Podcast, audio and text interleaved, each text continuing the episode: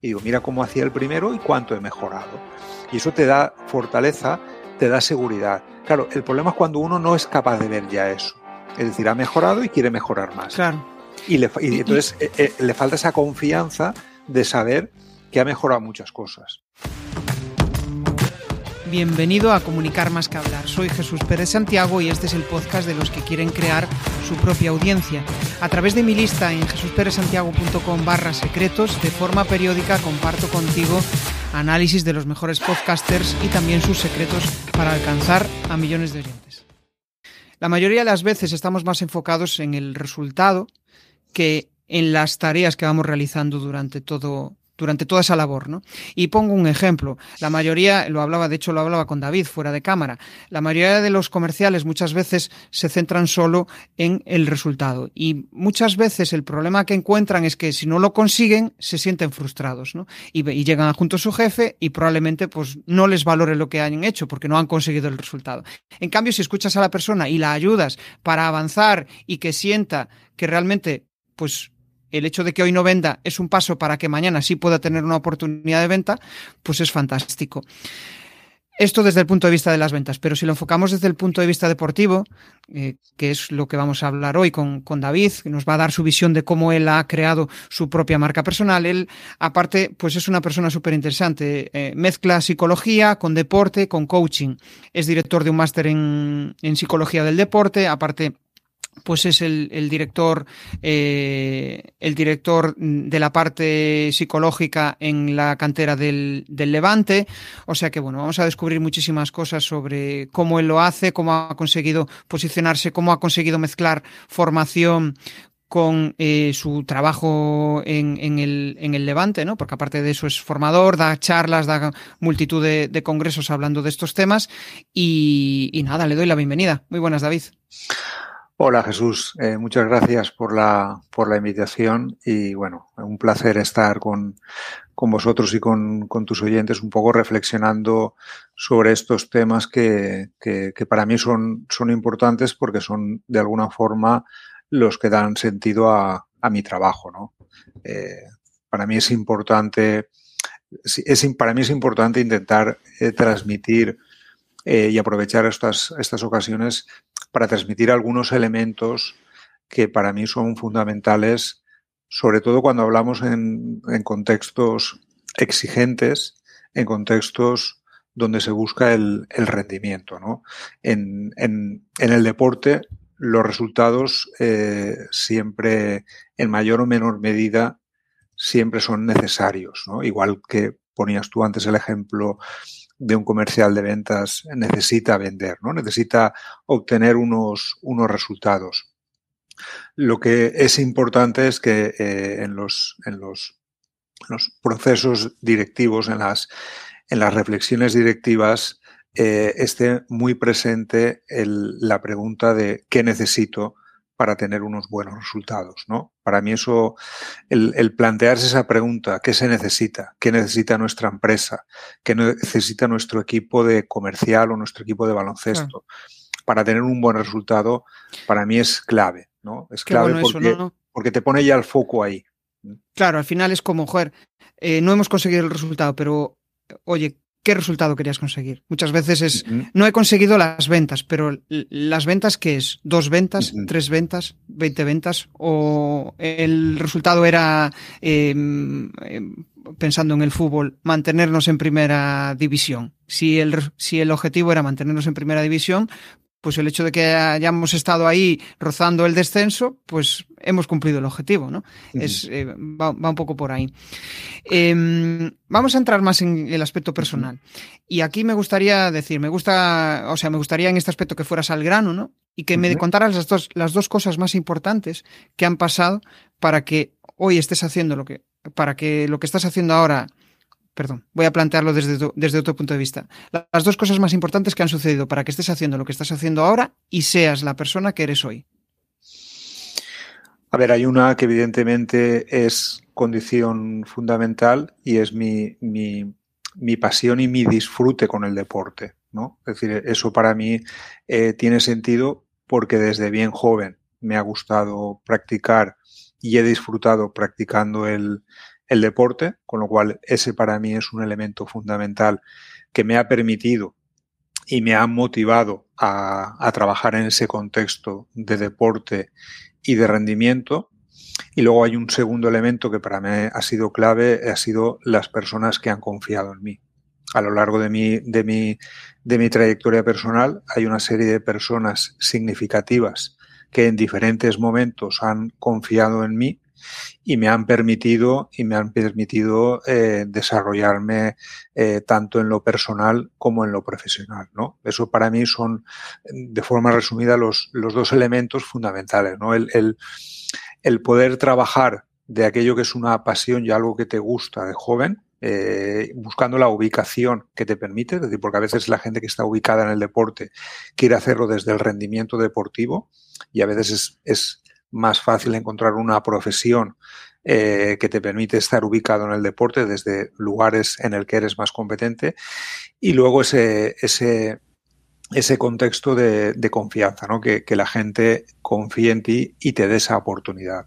A partir de eso, evidentemente, eso se tiene que dar con una formación, una formación sólida. En mi caso, eh, la psicología, eh, la psicología de las organizaciones, la psicología del aprendizaje de la educación, y eso en un contexto de, de deporte, es lo que me ha, me ha permitido eh, ser parte de lo que soy. Y luego tener un concepto muy claro, y es que un profesional necesita, necesita compaginar lo que es lo que hago, el hacerlo, necesito compaginarlo con con ayudar a otros a que lo hagan, porque eso a mí me hace crecer profesionalmente y luego estar muy al día de las novedades que hay en tu, en tu disciplina. Yo siempre he intentado invertir una de mi, de mi tiempo profesional en esas tres partes, ¿no? En, en, hacer, en ayudar a otros que hagan, porque eso me ayuda a mí también, y estar un poco a, en las novedades que la, que la ciencia, que nuestra disciplina nos va para estar siempre, para intentar ser un profesional eh, al día y que los cambios que se producen en la sociedad no me pillen descolocado. Hay dos cosas ahí que saco un poco de, de, de conclusión de lo que dices, ¿no? Y es como, eh, por un lado, eh, tener confianza en uno mismo y que la gente también te otorgue su confianza. Al final uh -huh. eso es como que eh, te permite avanzar y, que, y, conseguir pues muchas cosas de las que has conseguido, ¿no? El hecho de poder dedicarte a algo que te gusta, que te encanta, pues ha sido, joder, soy bueno en lo que hago y gracias a eso, pues esa confianza se transmite y los demás confían en mí. Y por otro lado también, otra cosa que yo veo que tenemos los, los formadores, ¿no? Y es el hecho de no solo eh, hacer servicios para los demás, por decirlo de alguna manera, sino que también compartir ese conocimiento. Compartir ese conocimiento para que, pues no lo sé, habrá personas que será por, por dejar un legado, otras personas porque se sienten realizadas, ¿no? En mi caso, por ejemplo, yo cuando veo una formación y, y, y veo que eh, las personas eh, han sacado una buena conclusión o han conseguido, dentro de unos años me encuentro con ellas y me dicen, joder, gracias a esa charla, ¿no? Has, has puesto una pequeña semillita y me ha ayudado a avanzar. Eso es súper chulo. Supongo que será una de tus principales motivaciones en este, en el máster, ¿no? Que, que, que, tú tienes en, uh -huh. en, la Universidad de Florida. Um... Sí, a ver, eh, ese, el, el, el máster, cuando, cuando iniciamos ese proyecto, realmente surge por una, por una necesidad muy clara, ¿no? En ese momento había otros proyectos de otras universidades que se dedicaban a, a la formación en psicología del deporte, pero yo quería hacer un proyecto diferente. Quería hacer un proyecto dirigido a, una población ya con, con, más experiencias en el mundo del deporte. No, era, no es el típico máster que hace el alumno cuando acaba una carrera que a continuación hace este máster, sino que normalmente es un máster que hace gente, profesionales que están ya en el mundo del deporte y que tienen claras las necesidades, es decir, ya tienen muy claras las necesidades que les exige el, el, contexto y a partir de ahí configuramos un máster en el que para mí lo importante, lo importante era eh, traer a aquellos psicólogos del deporte, aquellos psicólogos del deporte que se ganaban la vida de su trabajo con deportistas o con equipos. Es decir, que la, que la característica fundamental era lo que hacían, ¿no? Intentando diferenciarme con otros másters que son más académicos y que están más en, su claustro de profesores está configurado por profesores universitarios. Yo quería hacer un máster con un posicionamiento muy claro hacia la aplicación y por eso hice un trabajo de búsqueda de psicólogos que trabajan muy bien, pero que de alguna forma estaban un poco ocultos. ¿no? ocultos en otras formaciones porque no estaban en los grupos habituales de, referencia más, más académicos. E, evidentemente, todos son profesionales con una sólida formación, unas muy buenas eh, cualidades para transmitir ese conocimiento, pero luego lo que tenían, y es lo que nos diferencia, es esa, esa experiencia, ¿no? Al final, un poco yo, yo lo que buscaba era gente que explicase en las clases lo que no está en los libros, ¿no? Es decir, esa... La parte práctica, ¿no? Claro, esa, ese aprendizaje que uno tiene de cómo, cómo ha resuelto, ¿no? Cómo es mi método de trabajo, ¿no? Y, cómo consigues... ¿Cómo consigues Em, al final, pues cuando queremos eh, llevar a cabo un proyecto, tenemos que crear un ecosistema, ¿no? Tenemos que conseguir rodearnos de gente que, nos aporte. En tu caso, pues has tenido que rodearte de, multitud de, docentes. ¿Cómo convences a esos docentes? ¿Cómo los buscas? ¿Cómo, cómo ha sido todo ese proceso? Eh, ¿Cómo fue el detrás de las cámaras para montar el máster? Yo ahí he tenido, desde el tiempo y la valoración, no he tenido, no he tenido dificultades. Creo que no tengo ningún profesor que haya intentado tener y que no lo tenga, ¿no? Porque al final, no, para mí no se trataba de convencer. Para mí se trataba de explicar el proyecto y ver si la otra persona encajaba en el proyecto. Y ahí se tenían que producir dos cosas. Que a mí me encaje la otra persona, porque yo veo que lo que tiene esa persona y lo que me muestra esa persona encaja con mi proyecto y que yo y que mi proyecto le encaje a la otra persona, es decir, que la otra persona vea eh, que va a estar cómoda con nosotros, que va a ser capaz de estar 10 horas hablando de cómo trabaja y mostrando su forma de trabajar. ¿no? Entonces, para mí, en ese sentido, es, es, clave, es clave el, el, modelo desde el que nosotros nos posicionamos y nos relacionamos con el alumno, ¿no? que es un modelo de, de, de confianza y de generar vínculos con ellos, ¿no? Vínculos con los alumnos, porque nosotros realmente lo que queremos es que entre ellos se genere también un buen vínculo y al mismo tiempo ese vínculo sea eh, con el profesorado, ¿no? Por eso necesitábamos profesores abiertos, profesores con ganas de mostrar cómo trabajan y realmente ir a la, al núcleo de su trabajo para que otros alumnos, viendo diferentes formas de trabajar, elaboren su propio método de trabajo, ¿no? Entonces necesitas gente que sea, que tengas, que sea generosa, que sea generosa a la hora de transmitir, ¿no? Porque hay gente. Como que tenga Claro, que tenga los conocimientos necesarios como para convertir lo que sabe, lo que tiene en su cabeza, en algo, em, pues digamos, e, e, en algo sencillo, en algo entendible, que sepan transmitirlo. No solo vale que sean grandísimos profesionales, sino que también pues sepan divulgarlo o, compartir o, convertir eso que tienen en la cabeza en una experiencia de aprendizaje para, y, compartir, el alumno. fíjate, y una cosa muy importante y es compartir sus secretos. Vale. Claro, porque eso es importante, ¿no? Al final. Honestidad. Claro, yo al final, como, como psicólogo del deporte, tengo unas claves, unos, unas herramientas o unos procedimientos que a mí me ayudan y que me han costado tiempo llegar a ellos y reflexión, ¿no? Entonces, claro, necesitas profesionales que quieran compartir eso, que no se que ahí sucede, ahí hay como dos perfiles, ¿no? Y en función de, mi experiencia laboral, pues hay muchísima gente que ves que em, lo que desea en el trabajo es eh, pues crear un equipo y, transmitir lo que ellos saben para que los otros, para que el equipo funcione solo. En cambio, hay otros que prefieren retener el conocimiento para ellos propios, porque para eso, para ellos es como tener poder, ¿no? Pero lo que lo que produce es totalmente lo contrario, ¿no? Que el equipo no esté cohesionado, que no, que la información no fluya, e incluso esa sensación que es incómoda de me está ocultando algo. ¿no? que eso eh, es, es, bastante desagradable. Un saludo desde el chat a, a Sergio San José, a Adrián Cotín y a, a Lorena Victoria Van, que están en, directo por aquí comentando.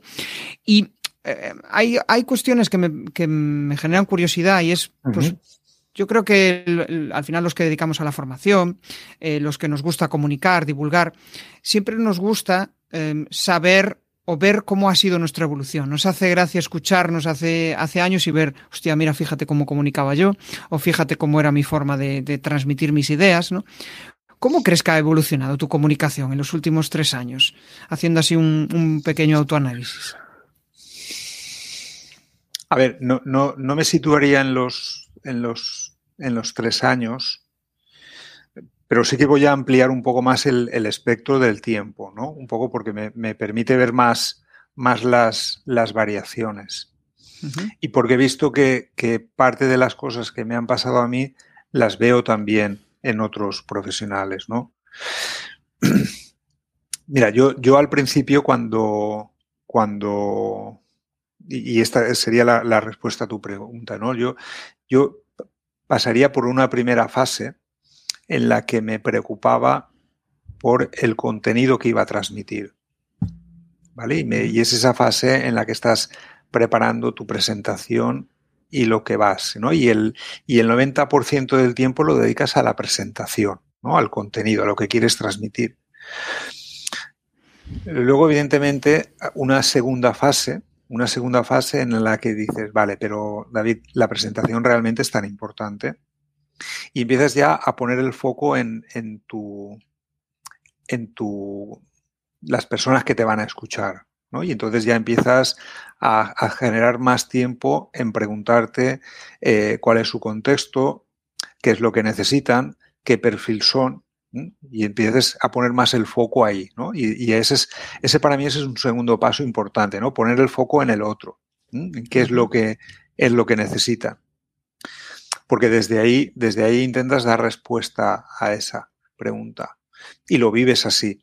Y luego hay un, hay un tercer ya momento, un tercer momento donde ya no te preocupa tanto la presentación, no das tantas vueltas a quién es la gente y estás más focalizado en, en ti, ¿no? Es decir, cómo, cómo, te, cómo te pones tú delante de ellos, cómo te encuentras tú, has superado tus miedos, tus dudas, tus inseguridades y a partir de tus recursos te adaptas. Te adaptas a las personas que tienes delante, te adaptas a sus necesidades y te adaptas a sus preguntas. Con lo cual, a partir de ahí, ya vas moldeando y vas generando el contenido que te permite generar un vínculo con ellos a partir de sus necesidades, ¿no?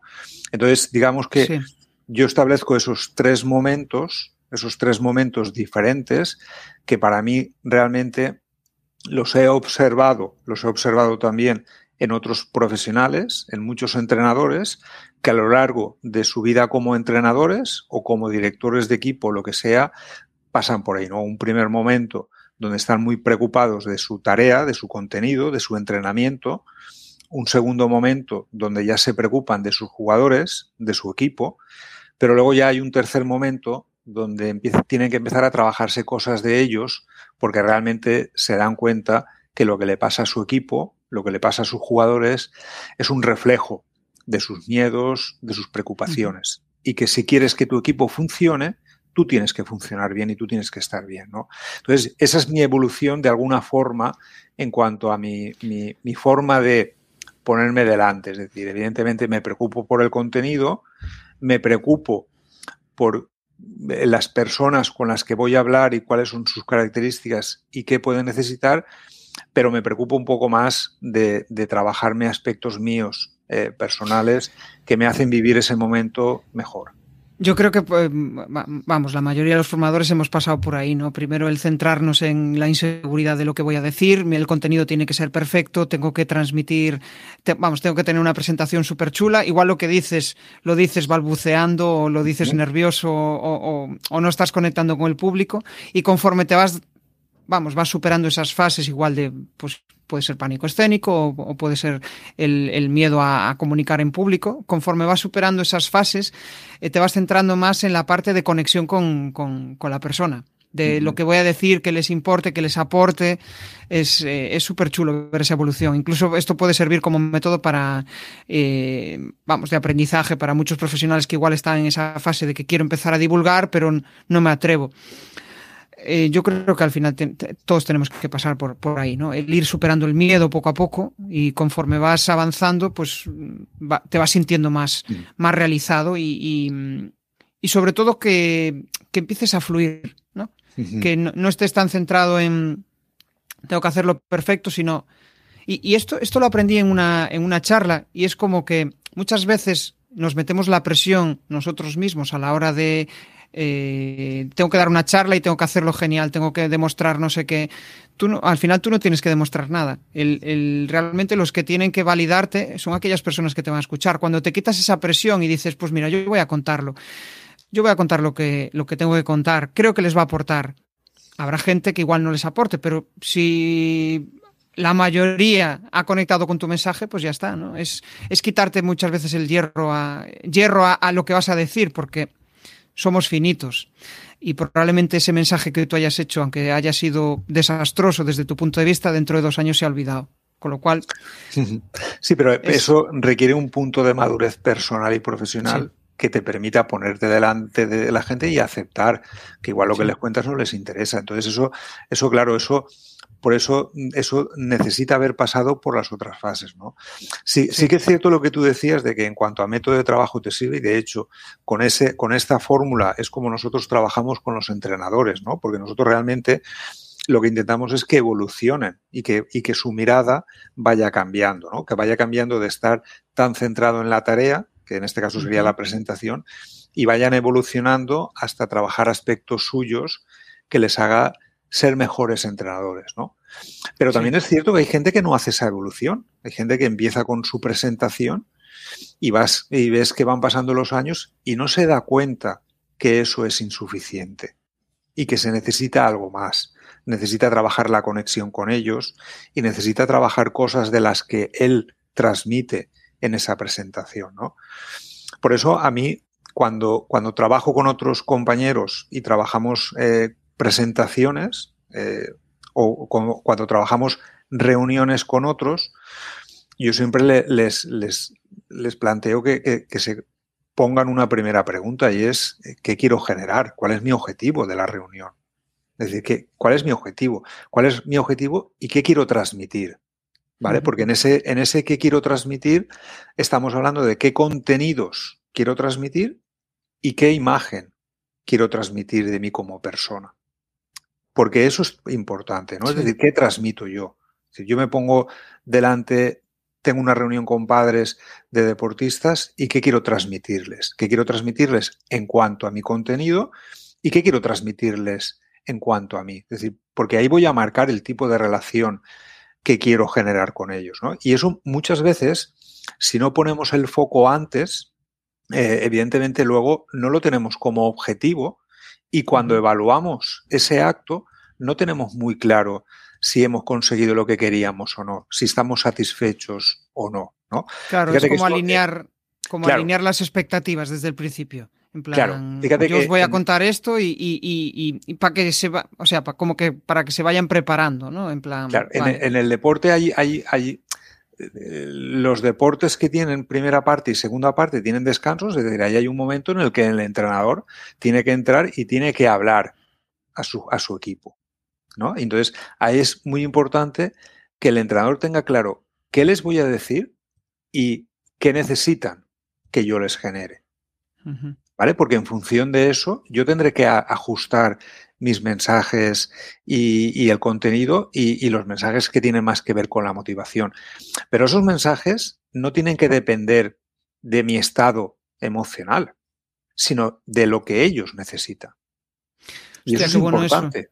Claro, al final puedes tener un día horrible, ¿no? Y, decir, joder, pues como entrenador tengo que lanzar un mensaje con este objetivo. Ah, eh, después lloraré fuera del campo o lo comentaré con un amigo o con, o con mi mujer o con quien sea, ¿no? Em, pero el objetivo cómo, se gestiona eso? Eso es complejo. sí, pero el objetivo, lo que tú quieres transmitir, el objetivo, lo que tú tienes que generar, no tiene que estar en función de tu necesidad, sino de la necesidad de ellos. Es decir, ¿qué necesita mi equipo? Entonces, claro, cuando tú no eres capaz de diferenciar tus necesidades de las de otro, es muy difícil que ajustes el mensaje. porque estás emitiendo un mensaje centrada en tu necesidad, tu necesidad de sentirse seguro, de sentirte entrenador, de sentirte competente, de lucirte, etcétera, etcétera. Pero ¿es eso lo que necesita el otro? Claro. Entonces, eso evidentemente requiere un entrenamiento, un entrenamiento, es decir, una sistematización de esa capacidad de estar en los lugares y ver qué es lo que te pasa a ti y qué es lo que le pasa al otro, qué es lo que necesita el otro.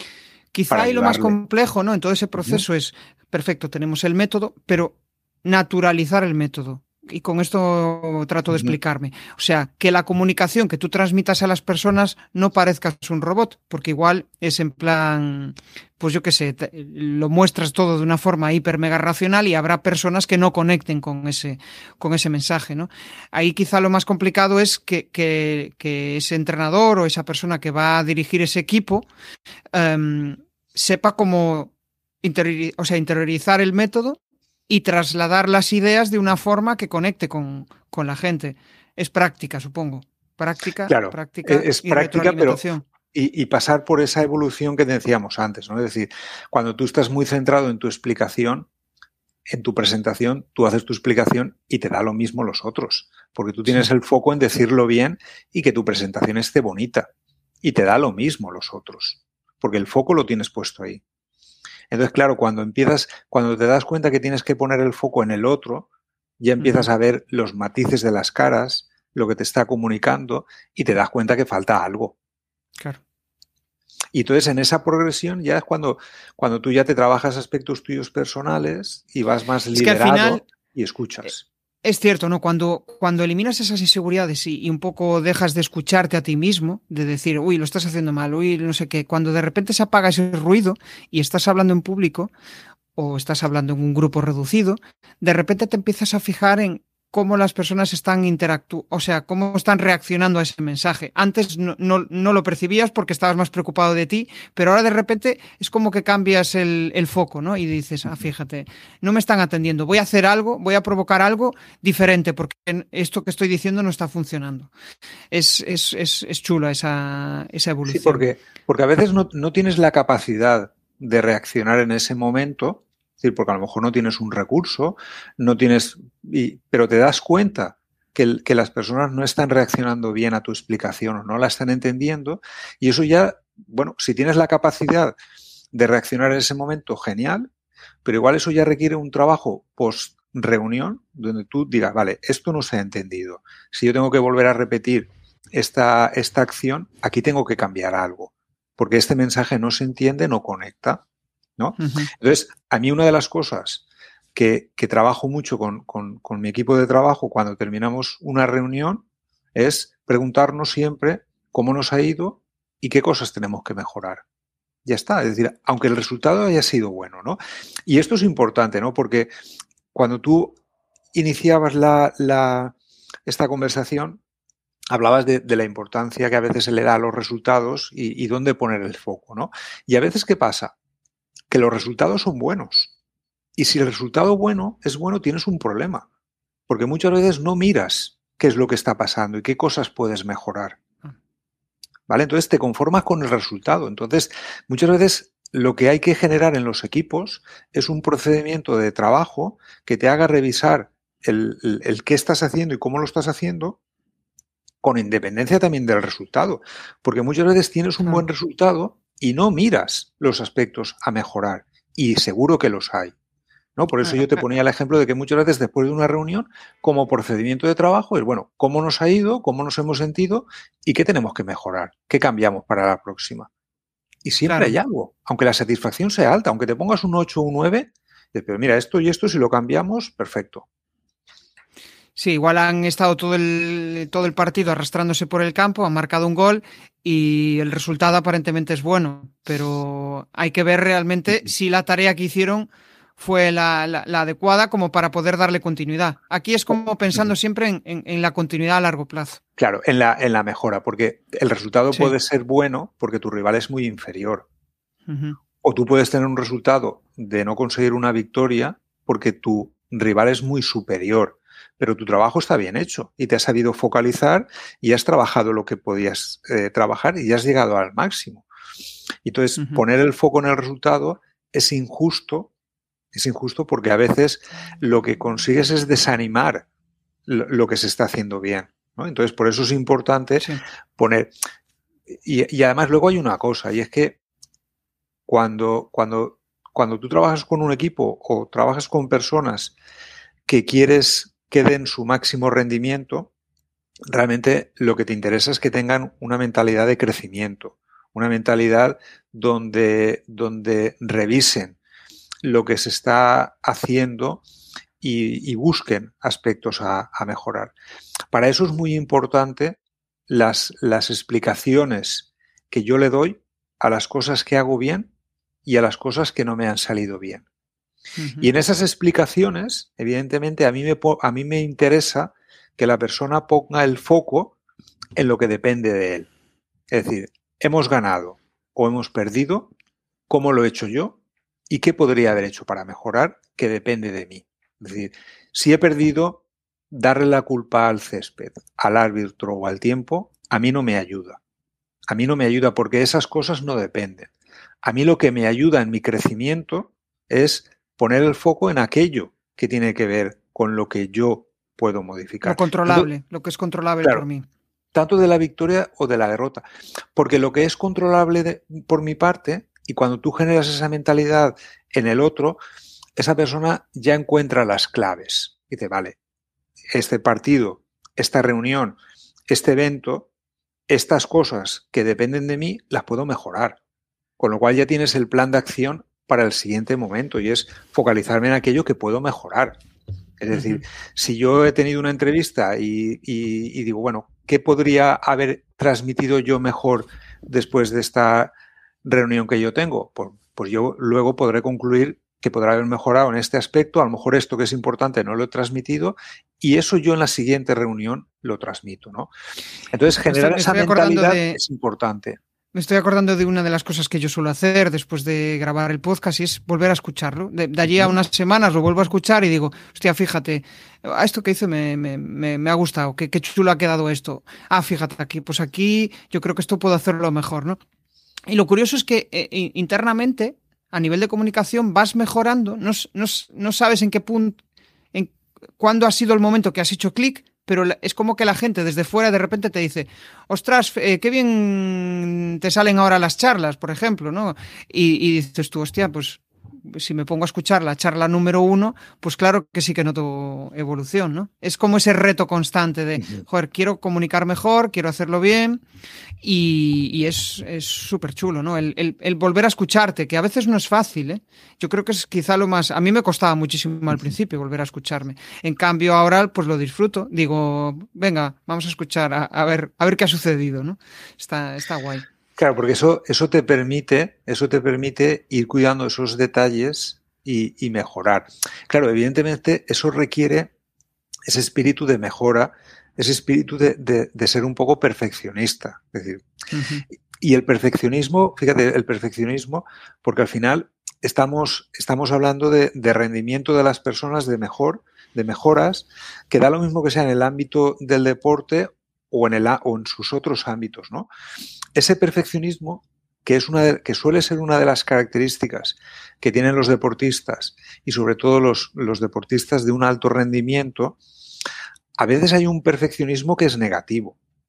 Y, realmente lo, lo, lo, bueno es ayudar al, al, deportista a que tenga ese perfeccionismo que le hace buscar los aspectos en los que tiene que mejorar siendo ambicioso y creciendo, pero reconociendo toda la mejora y todo lo que ha logrado.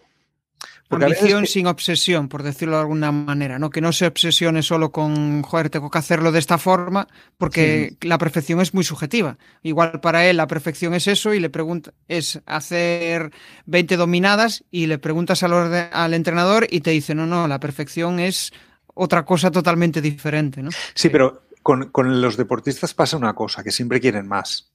Entonces, primero quiero esto y cuando consigo esto quiero dar un paso más. Y cuando tengo ese paso quiero dar un paso más deportivamente. Entonces, ¿qué pasa? Que esa ambición de mejorar y de lograr eh, eh, hechos más importantes es bueno que la tenga. Porque eso es ser perfeccionista, eso es querer mejorar, ser ambicioso. El problema es cuando no me doy cuenta, no reconozco, no están en mi cabeza todo toda la mejora que he hecho, todo lo que he ido consiguiendo en ese pasado.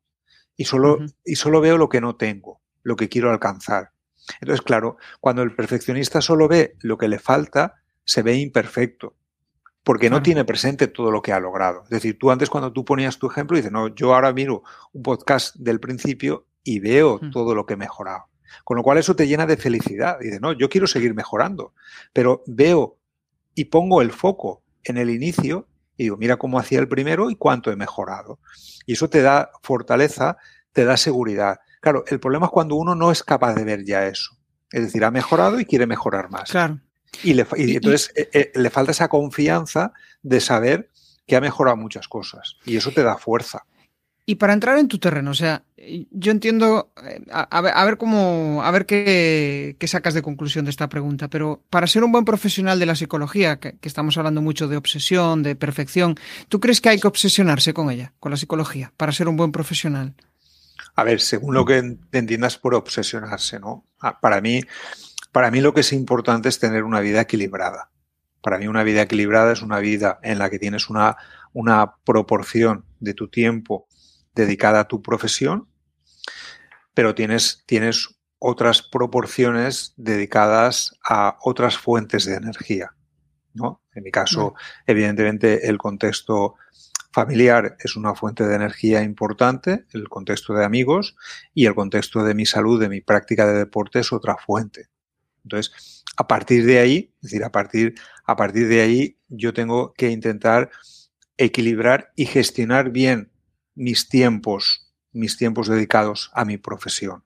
¿Vale? Como mm. obsesionándome en hacerlo mejor, eh, obsesionarme o preocuparme eh, poniendo retos. Por eso la, clave está en que entendemos por obsesionarme. No, no, no, no se pueden vivir 24 horas para el trabajo, porque desde ahí no sale el rendimiento.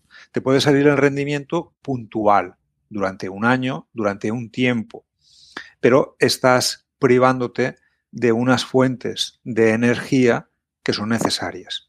Con lo cual, mm. si hay un momento de crisis y el trabajo no funciona bien, pues puede que estés vacío y puede mm. que se tambalee todo. ¿Mm? Entonces, entonces necesitas, necesitas estar, eh, recoger energía de otros, de otros pilares, ¿no? que si no los cuidas, cuando los necesites, eh, pues no lo tendrás. ¿no? Por eso en el deporte, y más ahora que estamos viendo una, unas importantes declaraciones de, deportistas de alto rendimiento, se está defendiendo tanto la salud mental, ¿no? La salud mental del deportista es cuidar al deportista eh, y se está poniendo mucho el foco en cuidar a la persona, es decir, un, deportista es una persona. ¿Y qué queremos decir con eso? Queremos decir que como persona pues tiene un ámbito familiar eh, y tiene un tiempo de descanso y tiene otras preocupaciones. Y eso es importante, porque cuando no se cuida eso, se pueden conseguir eh, unos resultados, pero en cualquier momento eso se viene abajo. Y por eso están pasando eh, casos de deportistas mm. que, lo, que lo pasan mal y necesitas.